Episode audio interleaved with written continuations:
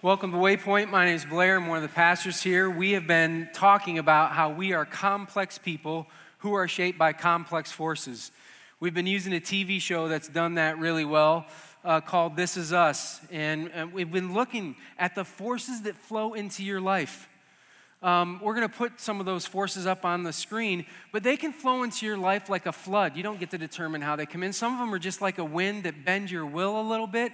Like, like friends, for instance, you have to be careful who you put in that space in your life because they're really influential. They can change the way you think and live. Uh, experiences flow into your life, negative and positive ones, and they can shape who you are. But the granddaddy, the big one, sits at the top of that list. It's family. And it is like a hurricane force that comes into your life. Now, we've talked about how you don't really have control about any of these forces. And you might think, ah, I can control my friends. You, you can and probably should be wise about who your friends are. But you don't get to control what comes through their life into yours. That, that's part of what happens as friends. But family, you're born into a family that you don't get to vote on, it just happens to you. And immediately the hurricane force starts to go to work on your life. And I don't, I don't think I'm having to tell you something that you don't already know. Family shapes us. It shapes us in all kinds of, all kinds of ways. In fact, it was God's design that He would put you with somebody that would shape a lot of important things about you and that kind of flows into your life. What I'm, what I'm kind of wondering though is I'm wondering how many of you understand how your family has shaped some things in you that you think are normal, but it's not necessarily healthy that you live that way. It's, you've always done it that way. I, I wonder if you understand how broadly family has impacted you.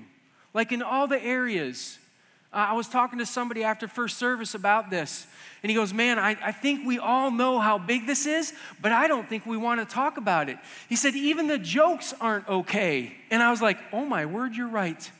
Like if I told you that I went to my wife and I said jokingly to her, You're just like your mother. Oh, listen to the gasp out there, right? The reaction. Like, that's not okay to say. And yet, here's a little bit of truth we're all influenced by our parents. And, and my parents, who love me, they love me, still ended up influencing me with some good and with some negative stuff.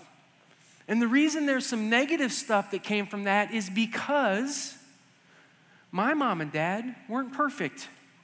And it turns out that's what all parents have in common they're not perfect.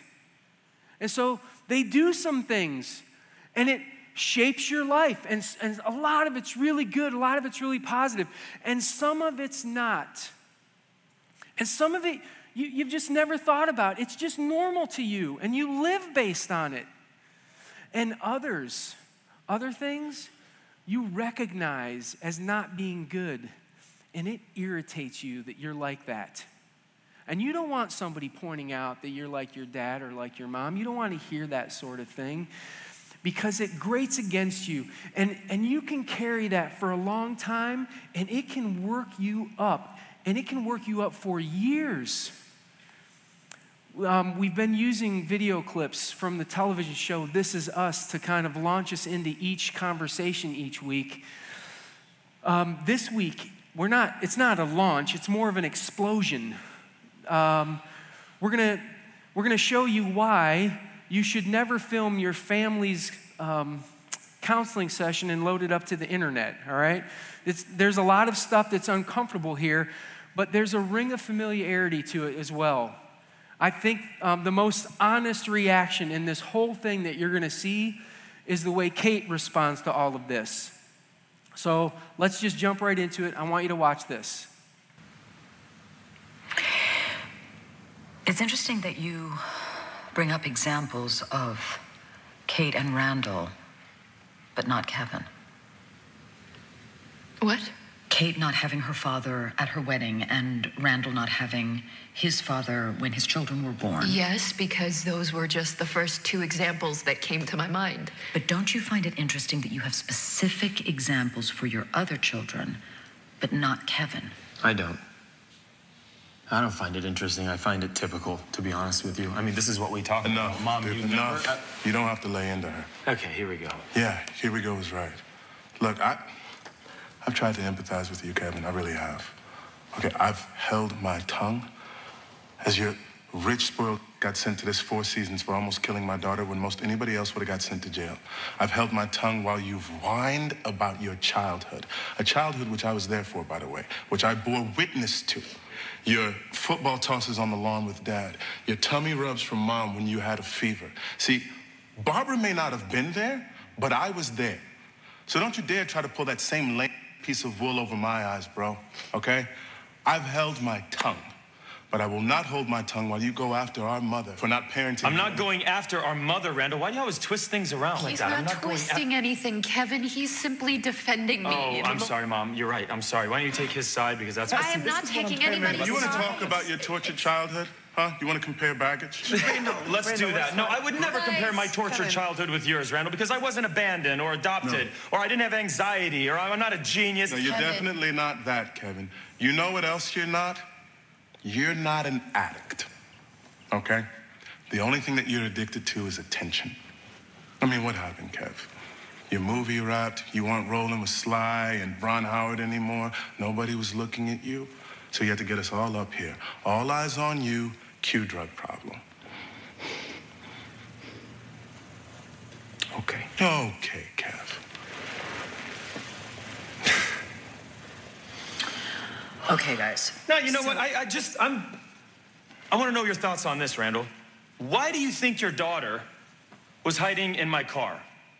Why do you think your daughter was hiding in my car? Have you ever thought about that? What about it? She was avoiding the Randall show. Don't you No, dare no, talk welcome to the Randall show. Ladies and gentlemen, Kevin. adopted by white people, two dads, does it get any more interesting than that? Well, not for Randall. So you you move your dying father into your home without thinking about what your wife or what your kids think of that, and then you bring some some strange girl into the house after he dies, right? And the only person sitting there that no one's paying attention to is your daughter Tess. You know what? I'm done, man. No, Randall, Randall, and Randall. cue Randall out the door. Cue mom chasing her favorite son. This is such a predictable movie. You are so predictable. You raise your voice to her Hey, one more hey, time. All your children you love It's equally, fine. right? That's Yes, what you keep saying. do love all I'm my sure that children you the do. same. Wouldn't it feel refreshing though, just to right here in this forum, because this is where you do that kind of stuff, to just tell everyone the truth, which is that you love Randall the most. Oh, He's your favorite, right? true, It's not Kevin. true. That's absolutely it's ridiculous. I'm Yeah, not okay, it's ridiculous. that, name me one thing that you and I have. One thing that you and I have that is special, that is just you and me. Not not not all of us. Not me and Randall. Not me and Kate. Kevin, can you stop? I, I, I'm, I'm, I'm flustered, and it's not kind of you. well, what just you're admit doing. that you love Randall more. We can stop pretending to be No, this he was just family. easier.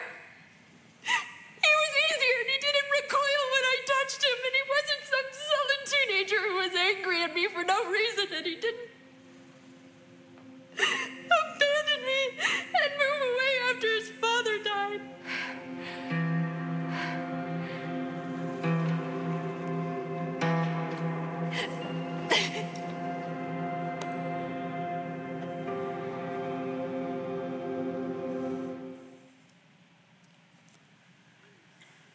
Kate's sitting there stunned.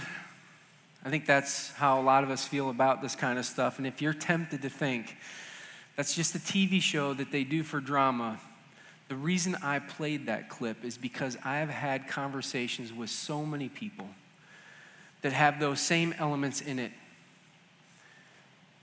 That person always, you always took their side. Somebody in our family was the favorite, and it wasn't me. They were just easier to raise. I mean, I mean, over and over again, you, you hear all of that kind of stuff just explode in the room. They're aware. Like, they're aware that stuff got passed into the family and it didn't go well. But, but the thing is, there's other things that get passed. Some of it's good, don't get wrong, that you're not aware of either, and it still shapes your life. Uh, the, the thing is, you're looking at that and going, these people are in their late 30s talking about this. It's so unrealistic. No, it's not. this stuff so broadly shapes your life, it will follow you for your whole life. It will shape how you live, and it doesn't matter how old you are. If you felt wounded or hurt by something that rolled into your life from your family, you will carry that for a long time. Here's, here's the problem um, that I've run into is that some people feel like, in the face of those things that the family has kind of placed in their lives, they're kind of doomed. They're, they're kind of destined, kind of programmed to live that way. They have to deal with the cards that were given to them, and they don't have any choice. So if I don't feel loved by you, I'll always not feel loved by you, and I'll feel that with other people too. I'll read into it. And this is who I am. This is kind of how this goes. I'm doomed because of what's happened, which seems kind of odd and silly, except that I've heard that in the church. And I've actually heard people use scripture to defend the very idea that I've been shaped by my parents in a way that I can't do anything about.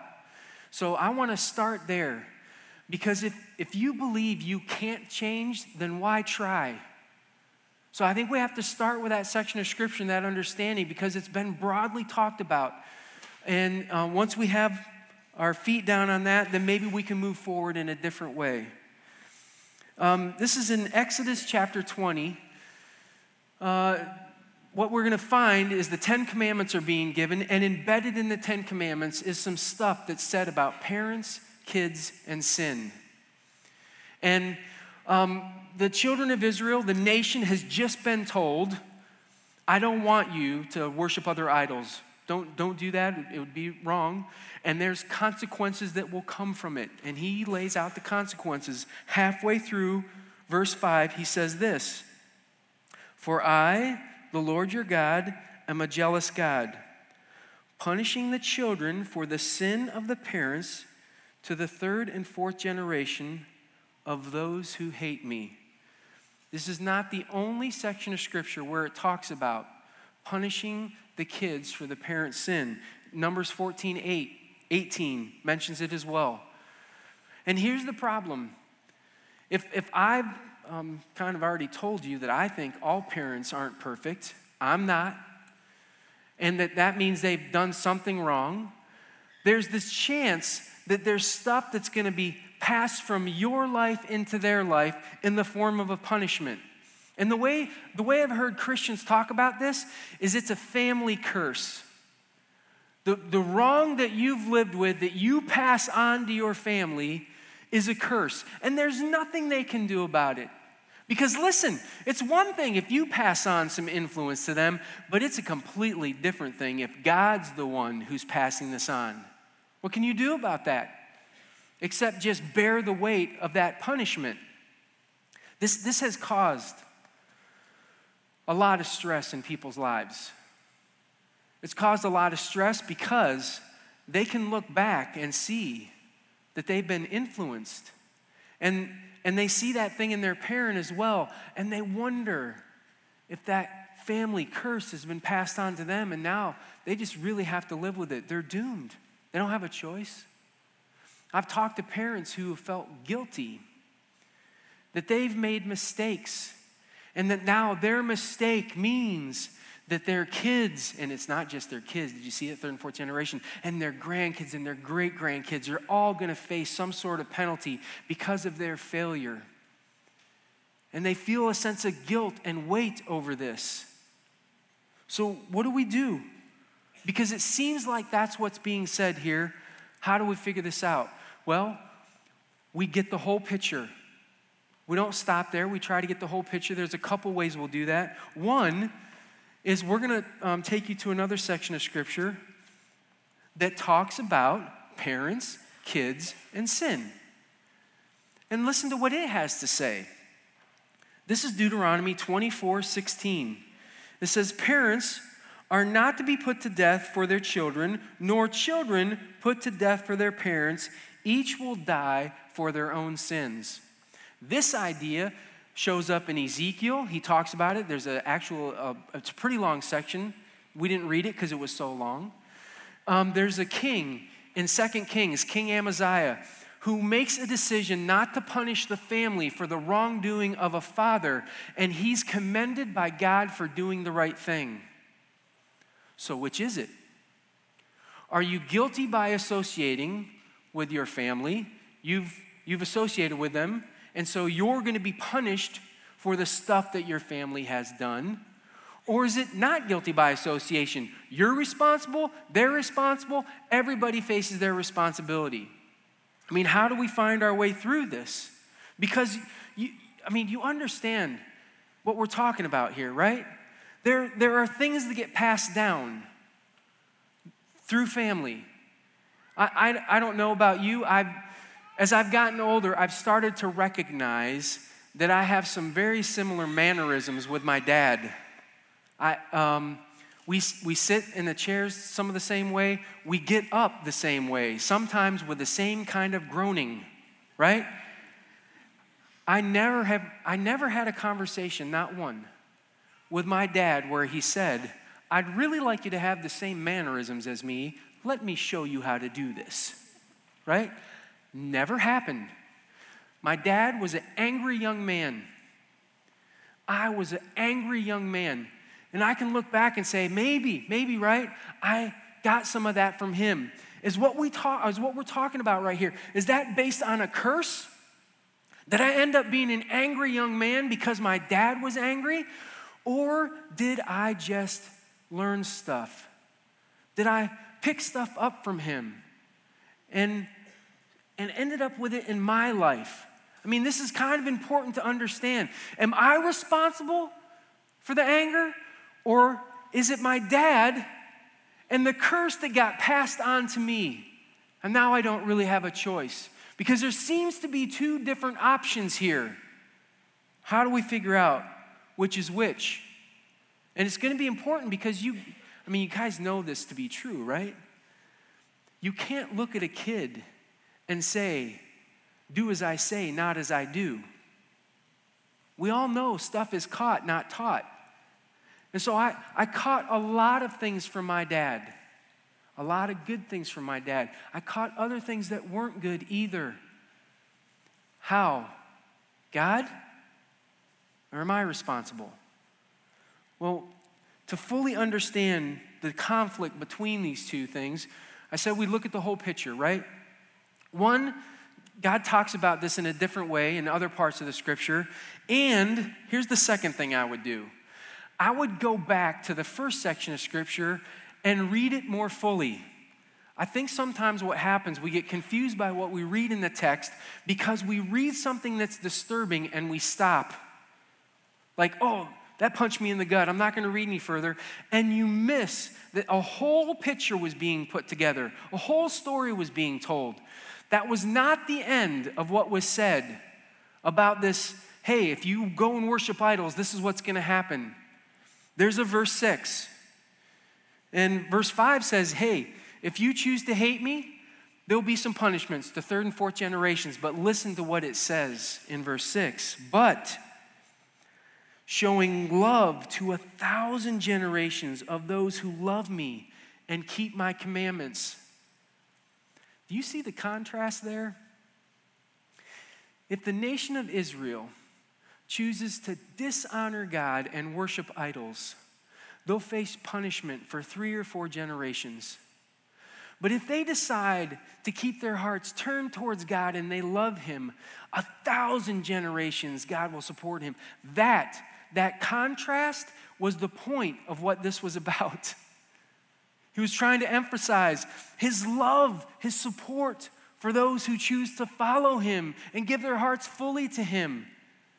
The other thing that's going on here is he's writing to a nation.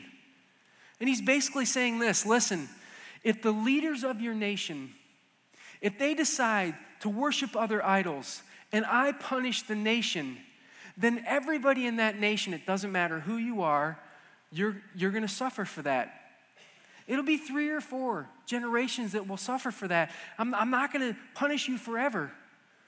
But I want to get your attention back and bring you back as a nation. There's not a single thing in here that was ever intended to be about an individual family curse that you would pass from one generation to the next. It's not there. What's there? What's there is this thing that we know happens, right? We know this happens. We live our lives with people that we love, and sometimes that stuff spills into our lives. We catch it. They didn't sit down and teach it to us. We catch it, and we start living our life based on that. And we never stop to ask, is this healthy? In fact, I, I've heard this explanation for why people do things more than anything else. They would say something like this I grew up and turned out fine, right? And what they just, I mean, they were probably talking about they walked backwards from school uphill in a snowstorm while somebody was beating them, right? And they're like, but I turned out fine. That should be okay. It's always something weird like that. Like there was something that happened to them that wasn't great, but it's okay because you turned out fine. That that's not the measurement that God cares about. That's not the measurement that He's going for. In fact, um, let's use an example. Let's use an example of something that shapes almost all of your lives and it shows up everywhere you go. And it starts in the family. Your communication style, the way you communicate, um, most researchers would agree that you get most of those skills from your family. And so you go into your workplace and you deal with people in a certain way because of how you learn to communicate. You join a sports team, you communicate a certain way. You communicate a certain way with a person that you date, maybe your family that you're married to, right? You have, you have a communication style. And for some of you, you watched your parents grow up yelling at each other. They didn't stop to pick their words carefully, they just got it out. And this is what they said I'm just telling the truth. What's the problem? And now you do that. It's, it's how you deal with conflict or things that happen. There's an, another group of you where maybe you watched a parent or you were told by a parent that it wasn't appropriate to think or talk that way, and so you weren't allowed to have that feeling, so you pushed it down and you buried it. And you push stuff and you cram it in until you can't cram it in anymore, and then it explodes. And then you start pushing it down again. And you have this pattern that you learn from your family.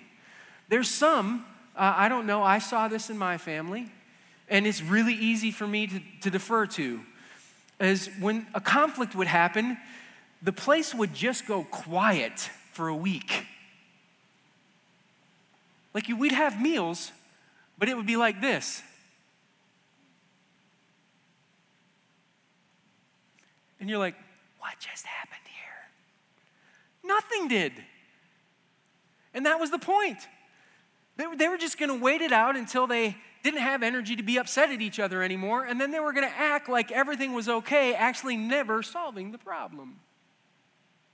And I'd love to do that with my wife. Like, when she's upset, I'd rather not talk about it. It'd be so. That's what she says. She says, that's a bad response, right? I know that, right? But for a long time in our marriage, I didn't know that. And I thought it was normal. And I never stopped to ask the question what flowed into my life from my family, is it healthy? And if I, and if I were giving you some tools to work with, for whether it's communication style, whether it's attitude, there are so many things that you catch from your family that they never sit down and tell you, I want you to think this way, I want to act this way, I want you to do this sort of thing. That never happens, but you pick it up. And 50 years later, you're still doing it because it seems normal. So I'm, I'm, talking to everybody in the room. If I could give you some tools, I would ask you to do this. Number one, I would ask you to have an honest conversation about what's in your life and, and say, is, do I think this is normal and is it healthy? Those are the two questions the way I'm responding to the people in my life, do I think this is normal And is it healthy? And then as soon as you start to ask that question, it will lead you to this Where in the world did this come from? Where, where did this come from? And you're gonna find that not everything comes back to your family. It's not the case. But you'll find some things that were planted in your life because that's just the way you always saw it. And so for you, it's normal. For you, it just makes sense to respond that way. It's not helpful for anybody else in your life, but it's the way you're choosing to live. But you're not going to get there until you figure out Am I operating on something that's normal? Does God actually think it's healthy? Where did it come from? That's a, that's a process. It's a long process that you have to go through. You have to go through it because you can't do step two until you've identified all of that stuff. Here's tool number two you've got to look at that thing that got placed into your life, and you've got to choose to forgive that person that kind of modeled that for you. Now, now listen. Do not make an appointment with your parents to go sit down with them and say, I'm here to forgive you for messing me up, right? They didn't do it on purpose. Have you ever considered that your parents were living the way they lived because they thought it was normal because that's how they were raised? And it, and it just got passed down to them, and now it's your choice and you've looked at something and you found something in your life that's not healthy, you've got to find a way to forgive that. If you don't forgive it, you'll carry that year upon year upon year, and it will end up in a counseling room where you're still feeling the weight of that in your gut. It, because it's got your focus, it's got your attention. And the only way to unload that is to forgive. You want to know another reason to forgive? I did this a lot when I was young. I, I decided, like, I found some stuff that I didn't like from my parents that was over here. And so this is what I did I did the exact opposite. I went to the extreme. I'm going to show you, right? Never thinking, I never put this together that they were still influencing my decision to go all the way over here. I wasn't asking the question, is this healthy? I just wanted to prove I was different than they were. Good for me. I swung over to an unhealthy choice in several areas that now my kids have to deal with. See, I think one of the powerful reasons for you to forgive is that it can really make some clarity for you because do you want people in your life have to forgive you for placing stuff in their lives, for modeling stuff for them. If you don't want that, this, this act of saying, I'm gonna forgive you, really puts it in perspective. Why would I choose to keep living this way? If this is something I need to forgive somebody for, why would I do that? I want you to see um, what Jesus says about this act of forgiving. He's in uh, Mark chapter 11. He's talking to his disciples and he says this And when you standing praying, if you hold anything against anyone, forgive them, so that your Father in heaven may forgive you of your sins. People have read this and they thought what it meant was that God is somehow withholding his forgiveness from you until you forgive, but that's not the sequence. God's offering forgiveness, but you'll never take it because you're so embittered by this other thing that's got your focus. You can't see His forgiveness. And when you choose to forgive and you release that thing from you, you actually have an opportunity to embrace God's forgiveness and to live a different kind of life as well. This element of forgiveness and forgiving the stuff that's flowed into your life, it's not a small thing. It's not a small thing. The last thing I would recommend, if I was giving you the third tool, would be to go back and line yourself up with the thinking that's found in Deuteronomy chapter 24. You're responsible for you, they're responsible for them. You've got to decide, I'm going to carry the responsibility for my choices. Yeah, they absolutely influenced you. They, they gave you a lot of incredible tools. They probably loved you. But, but for some people, this is really disheartening. They didn't have parents who loved them. And so, the very idea that they might be weighted down with all the junk from those parents, listen, you're not cursed. None of us are facing a curse. None of us are being doomed, destined, programmed to live a certain way. You have responsibility for your choices. And you can, in the moment, be honest. I got this from my parents. I got this from my family. I got this from a sibling. But I don't want this anymore. And I'm going to start to make a change. Listen, um, that desire to take responsibility becomes really important. Because in these areas of family, when you decide to flip the switch and to make a change in your life, what you're talking about is years to do that. It will take you years because you've been, you've been ingrained with stuff for years. You've thought it was normal. For years, this is how you've done it. And until you get to a place where you can say, I'm responsible for this and I'm going to change this, you're signing up for a long haul. And if you can't do that, you won't. Like, you won't make the change. You're responsible. Will you accept that responsibility or not? There's one more big idea that I think makes all of this work. In John, um, the Gospel of John, chapter 1, something is said about all of us, you and I, that changes the whole thing, changes the whole thing for everybody. He says this in verse 12 Yet to all who did receive him, he's talking about Jesus, all who decided to receive Jesus, to those who believed in his name, he gave the right to become the children of God. Children, this is verse 13, born not out of natural descent or human decision or a husband's will but born of God. See, you were born into a hurricane called family that shaped you. You didn't have a choice, you didn't get a vote. But now God offers you an opportunity to join His family. He's, he offers you a chance to be His children. And the, the significance of this is that when you decide to join His family, you get a perfect father. You get a father who's to love you. You get a father who's to give you values, flow values into your life that matter, that are important, that send you in the right direction. And you're not going to get any junk from him. And the very opportunity that you were looking for to have a healthy kind of life comes from this chance to have a heavenly father who loves you so much. He adopts you, sees you as a kid. You're children of grace. And because He treats you with grace, you actually have an opportunity to live differently.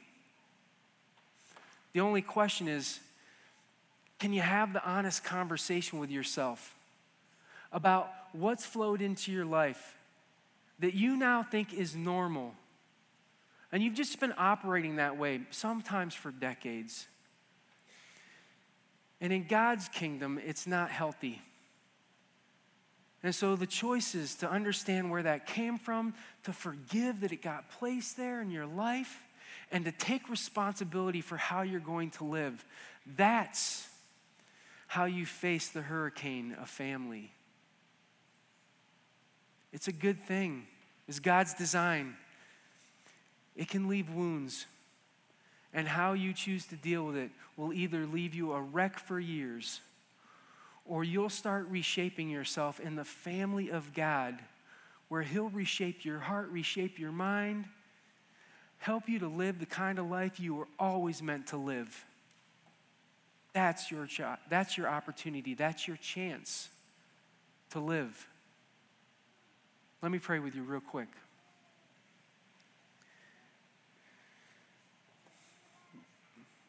God, I know this is a serious topic. Everybody in here has parents. We feel protective of our parents, many of us do. Some, some people have had terrible parents.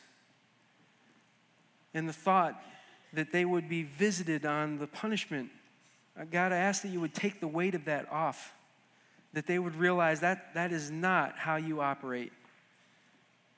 But the truth is, stuff does flow into our lives, even from parents who love us, even from parents who watch out for us. And it's our job, it's our job to be responsible for the way we're choosing to live. And too many times we have just accepted the choices that we've made as normal because everybody in my family does it. This must be normal. And we've never asked you, is this healthy? Is this okay in your kingdom? God, as we um, remember that we were invited to be your kids in your family, that you would use that to start reshaping us. That we would see this opportunity to be with a loving Father who's perfect, who flows into our life with grace and kindness and justice and righteousness. May it reset our hearts. God, we ask for the opportunity to honor you with our lives instead of excuse our behavior. In Jesus' name, amen.